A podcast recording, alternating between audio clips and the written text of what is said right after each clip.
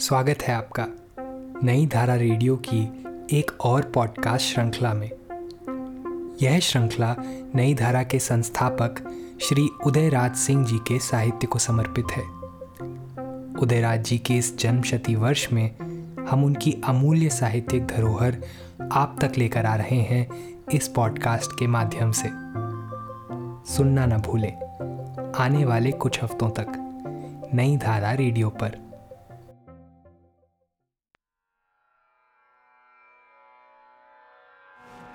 इस कहानी का शीर्षक है सूबी साह। सूर्यपुरा की मिट्टी ने एक और अजीबो गरीब इंसान पैदा किया, जिसे लोग प्यार से सूबी कहते रहे। बच्चे उन्हें चढ़ाने के लिए सुग्गी भी पुकारते। जाति के बनिया थे, इसलिए वोटर लिस्ट में उनका नाम रहता सूबी साह। और थे वे पुराने गांधीवादी कांग्रेसी। पंचसल्ला चुनाव आते ही लोकसभा तथा विधानसभा के लिए मनोनीत प्रत्याशी उनके लिए खादी का एक नया कुर्ता, टोपी और धोती तिरंगा झंडा के साथ दे देते, जिससे पाँच साल का उनका काम चल जाता।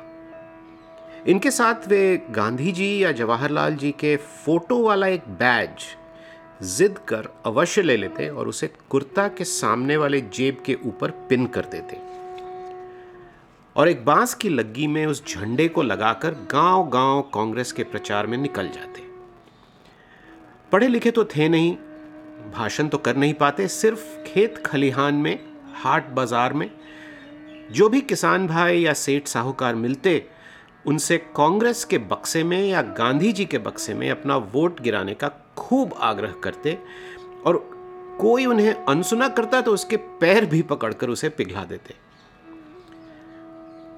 बूढ़े पुराने जो मिलते, वे भी उनसे कहने लगते, सुबी भाई, जब तुम आ गए हो तो कांग्रेस की जीत निश्चित हो गई।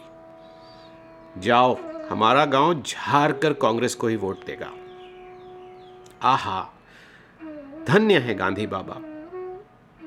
सुबी प्रसन्न हो नारा लगाते दूसरे गाँव की ओर बढ़ते।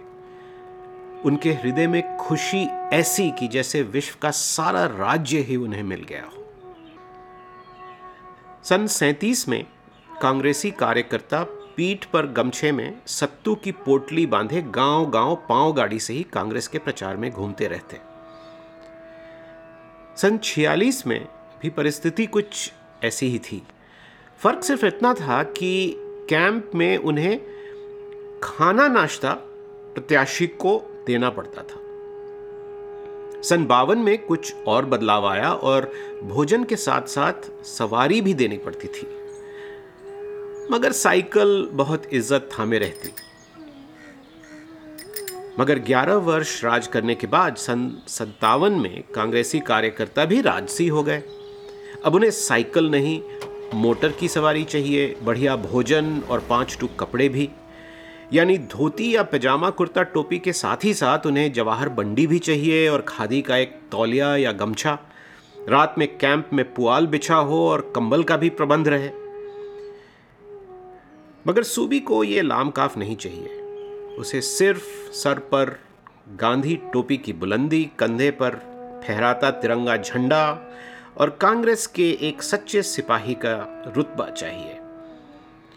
भोजन तो जहाँ रात हो जाएगी, उसके कांग्रेसी मित्र उसे खुशी से खिला ही देंगे और गुल गुल बिछावन और कंबल तो वे सदा उसे दे ही देते थे। इतने दिनों की निष्काम सेवा से उसको इतना सम्मान तो मिल ही जाता था। कर सेवा और खा मेवा वाले सिद्धांत का अनुयायी वह कभी न हो सका। और पैसे पर उसकी दृष्टि कभी टिकी नहीं। चुनाव बाद सूबी सचमुच सुग्गी ही हो जाता। सूर्यपुरा बाज़ार के बीच उसकी एक ढहती ढिमलाती झोपड़ी थी। पत्नी बाल बच्चे कोई भी नहीं। शायद कभी होंगे, मगर जवानी बीतते सब काल के गाल में चले गए। बच गया सिर्फ़ सूबी। निर्बल नितांत अकेला अपने निर्जन घर में। जाति का बनिया रहा, इसलिए बाज़ार के किसी धनी बनिया के यहाँ उसे भोजन मिल जाता और जाड़े की ठिठुरती रात तो लेदड़ा ओढ़े दिन भर बिन चुन कर लाई हुई सूखी लकड़ियों को जलाकर बिता देता।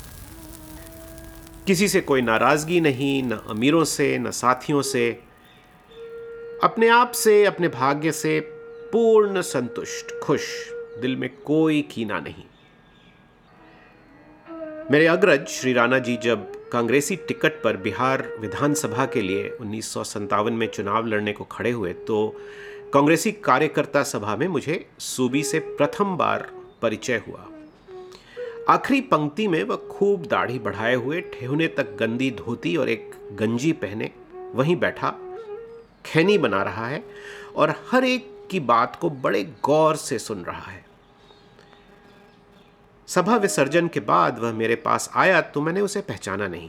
सोचा कोई होगा तमाशबीन, मैं आगे बढ़ गया तो किसी ने मुझसे कहा, आपने इन्हें पहचाना नहीं? नहीं। यही हैं सूबी साह, गाँव के सबसे पुराने कांग्रेसी।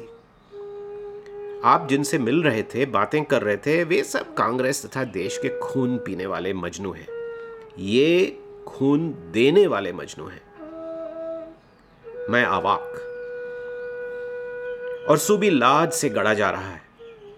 मैंने उसकी पीठ थपथपाते हुए पूछा तो सूबी, तुम कौन काम करोगे?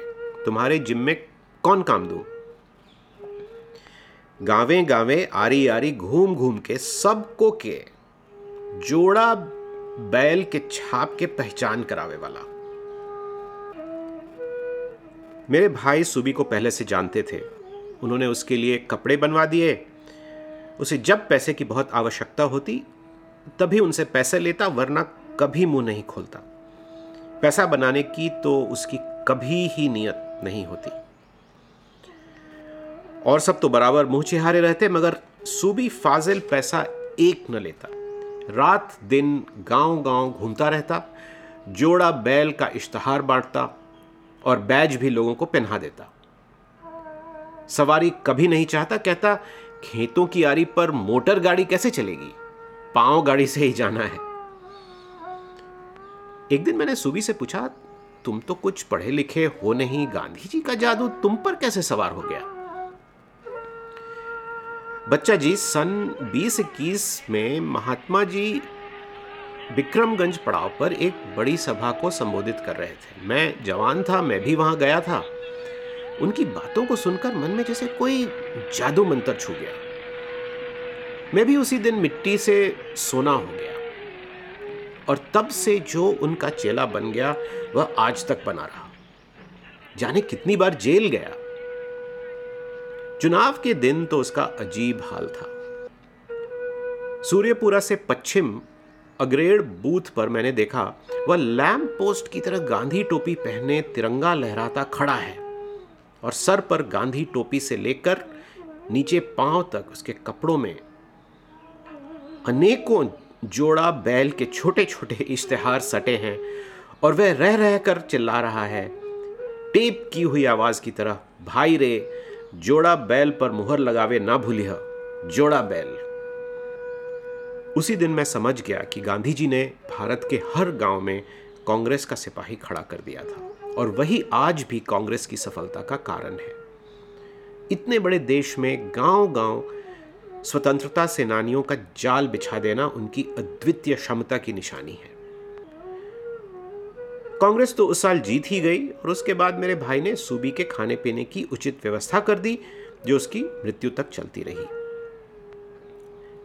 सूबी काफ़ी बुढ़ा हो गया था और ज़्यादा दिन ज़िंदा न रहा। शायद बासठ में चुनाव तक ज़िंदा रहा और अपना काम उसी तरह करता रहा। शरीर छोड़ने के पहले वह एक वसीयत बना गया कि उसकी मृत्यु के बाद उसका घर बेचकर जो भी पैसा आए, उसी से सूर्यपुरा के गांधी मैदान में गांधी जी की एक संगमरमर की मूर्ति स्थापित कर दी जाए।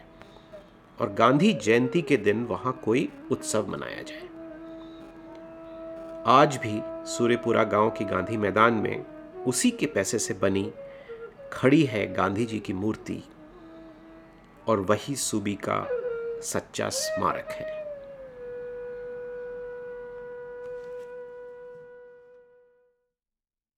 इस पॉडकास्ट को सुनने के लिए आपका धन्यवाद। हम आशा करते हैं कि हमारी ये प्रस्तुति आपको ज़रूर पसंद आई होगी। अन्य पॉडकास्ट्स वीडियो इंटरव्यूज़ आदि के लिए नई धारा को सभी सोशल मीडिया प्लेटफॉर्म्स पर फॉलो करें। जल्द ही आपसे फिर मुलाकात होगी। धन्यवाद।